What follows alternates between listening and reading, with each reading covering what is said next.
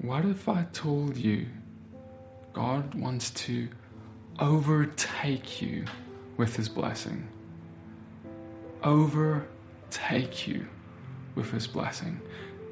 That's a big statement, right? Like, God, the, the creator of heaven and earth, sees you.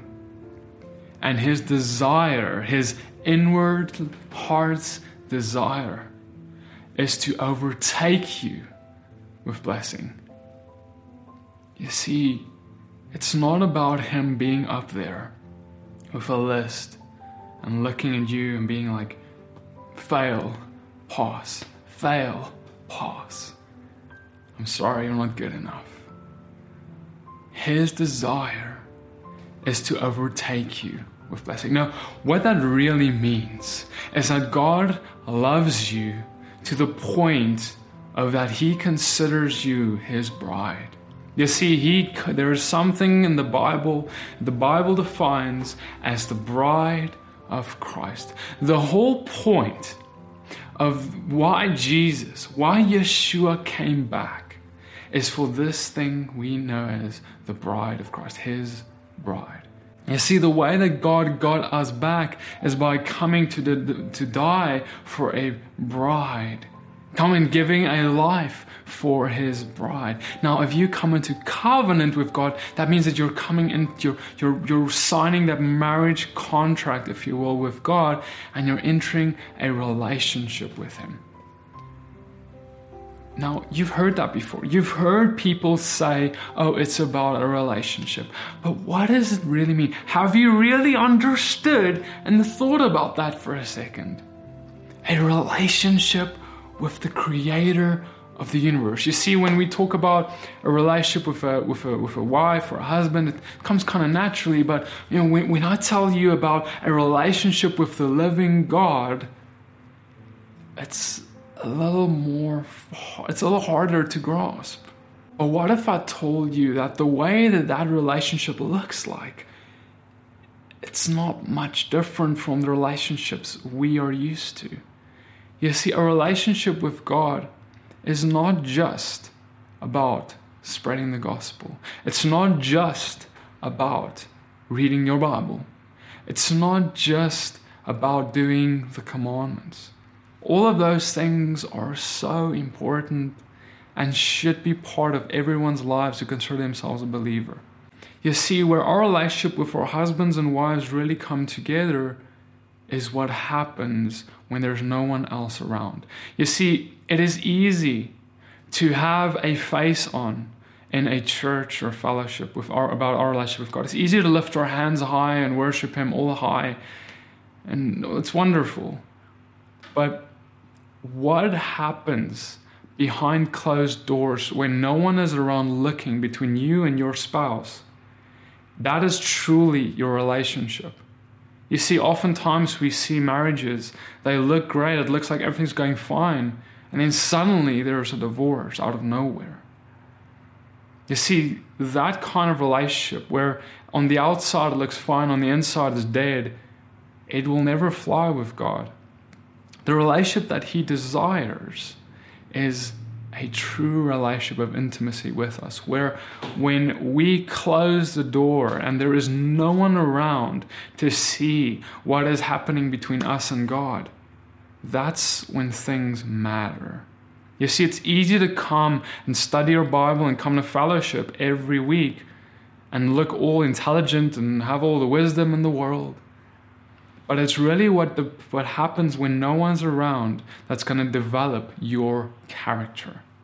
Because, see, your character is developed by the time that you spend with God. If you don't spend time with Him, you will struggle with pride, you will struggle with sin, you will struggle with all matters of darkness. Because, see, if God's desire is to overtake us with blessing and to love us, that is what his desire above all else is. He instructed us to love God with all our heart. That's the number one commandment above all else. Don't you think that's the same for him? Don't you think his primary thing, the whole one thing he wants to uphold above all else, is to love us relentlessly? And that is what he has been doing. He wants to love us with all his heart. But let's think about that for a second. What is the enemy going to try and do to oppose that? The enemy is going to take us away from his love by distracting us with other things. You see, the easiest way for a relationship between a husband and a wife to crumble down is when the time that is spent between them, when where you know just the two of them, when that stops happening, and communication crumbles and all that stuff, that's when things really start going wrong. And that's exactly what the enemy tries to get us to, because he comes in and he tries, tries to say, well, there's all these other things that's important. Why don't you spend time on all these other things? And some of those things, you know, there are, there are important things in life, you know, taking care of your family, um, you know, spending time at your job, maybe, uh, you know, whatever it is. Maybe it's television, maybe it's whatever it is. The enemy is going to come and pose something. Even things that the world would say is fine. Even things that the fellowship and the church would say is fine.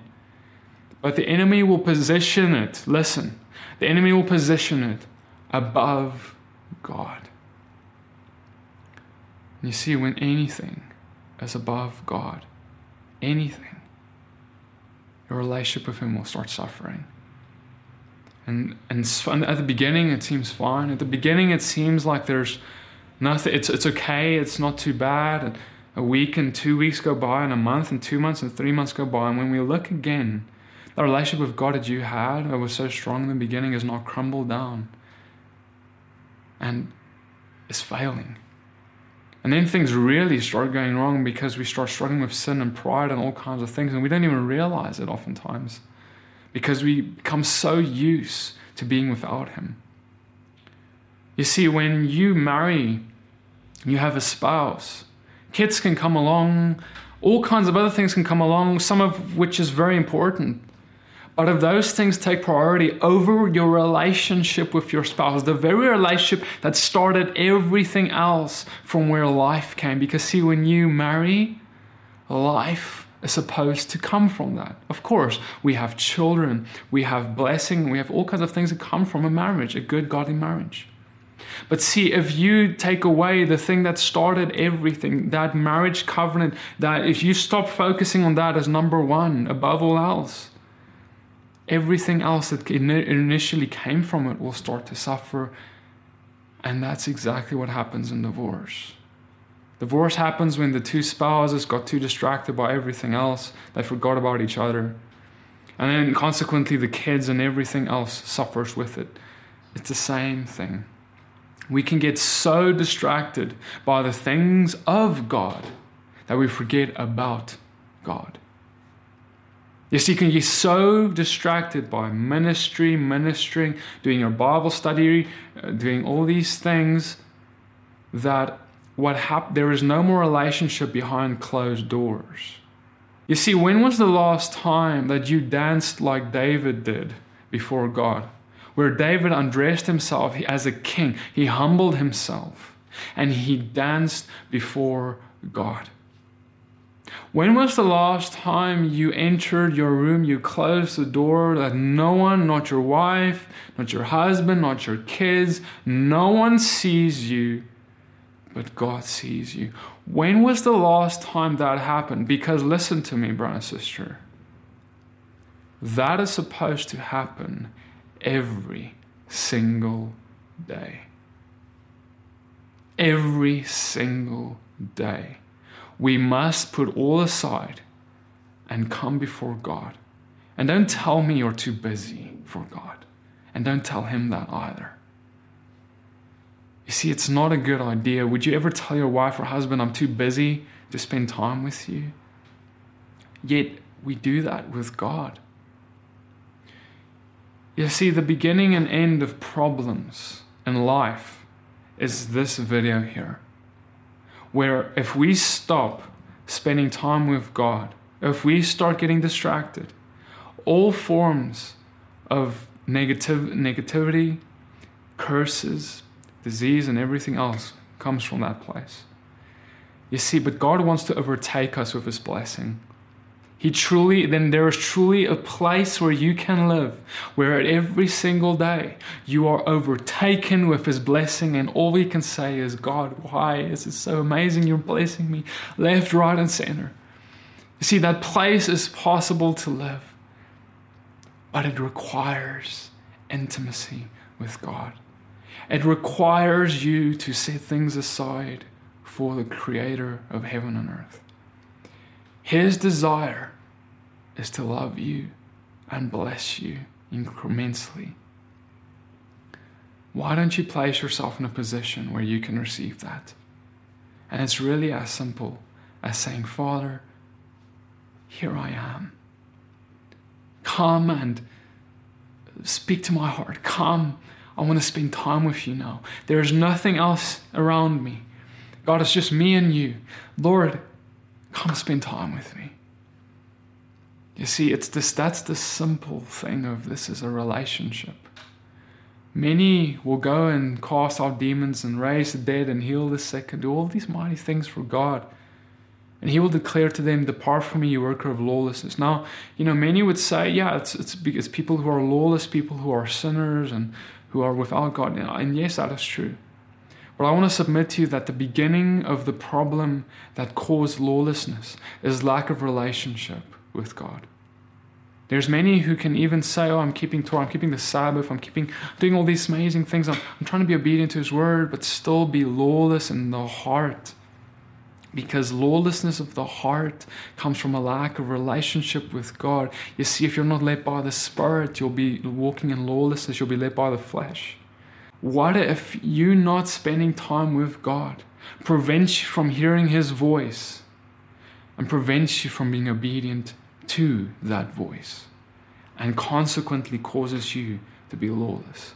Because lawlessness simply means disobedience to what God proclaims. And see, a lawlessness can be to the letter of the law, in that, you know, uh, don't commit adultery but obedience in the Spirit goes as far as don't look at a woman with lust in your heart.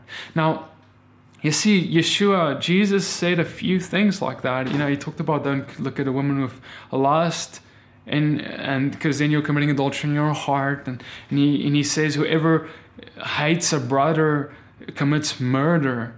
And he goes on.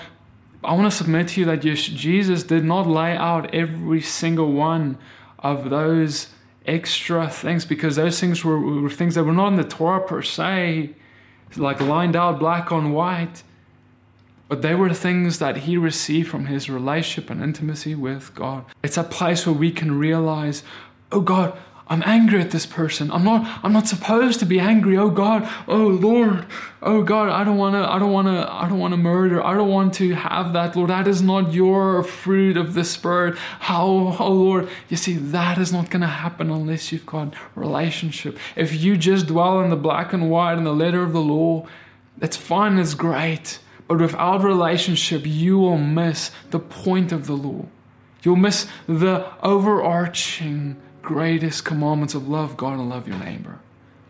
You see, it's really hard to love if you don't love God and what does love mean? Love is an action. In other words, it is hard to love if you don't go out of your way every day, crucify your flesh, and come before God and say, Lord, I want to love you. God, I need you to make me like you. God, you need to change me. God, you need to help me, Father. Make me more like you. You see, if that's not happening, you are going to struggle to love others. There is a place where we can be where we want to love, where we, we're so overflowing that we cannot keep quiet. We're so overflowing with Him that wherever we go, we can't help but just say, tell everyone about Him. You see, that is the place we need to be. That's the place that God calls us to. And that is the place where the true believer dwells. You see, it is not just about a Bible study. It's not just about going out and doing ministry, it is about what happens behind closed doors. And God says that whoever humbles himself behind a closed door, God will exalt out in the open. You see, you want to be used powerfully by God, It starts by getting on your knees when no one can see you. So I encourage you to start this relationship with Him truly this time. And it's easy to come and go and convince ourselves by religious observances and religious works that we've got a relationship with God. What happens behind closed doors defines whether there is any real relationship there. You can go to church every Sunday and still have no idea who God is because you never came to Him alone to hear what He has to say and what He thinks about you.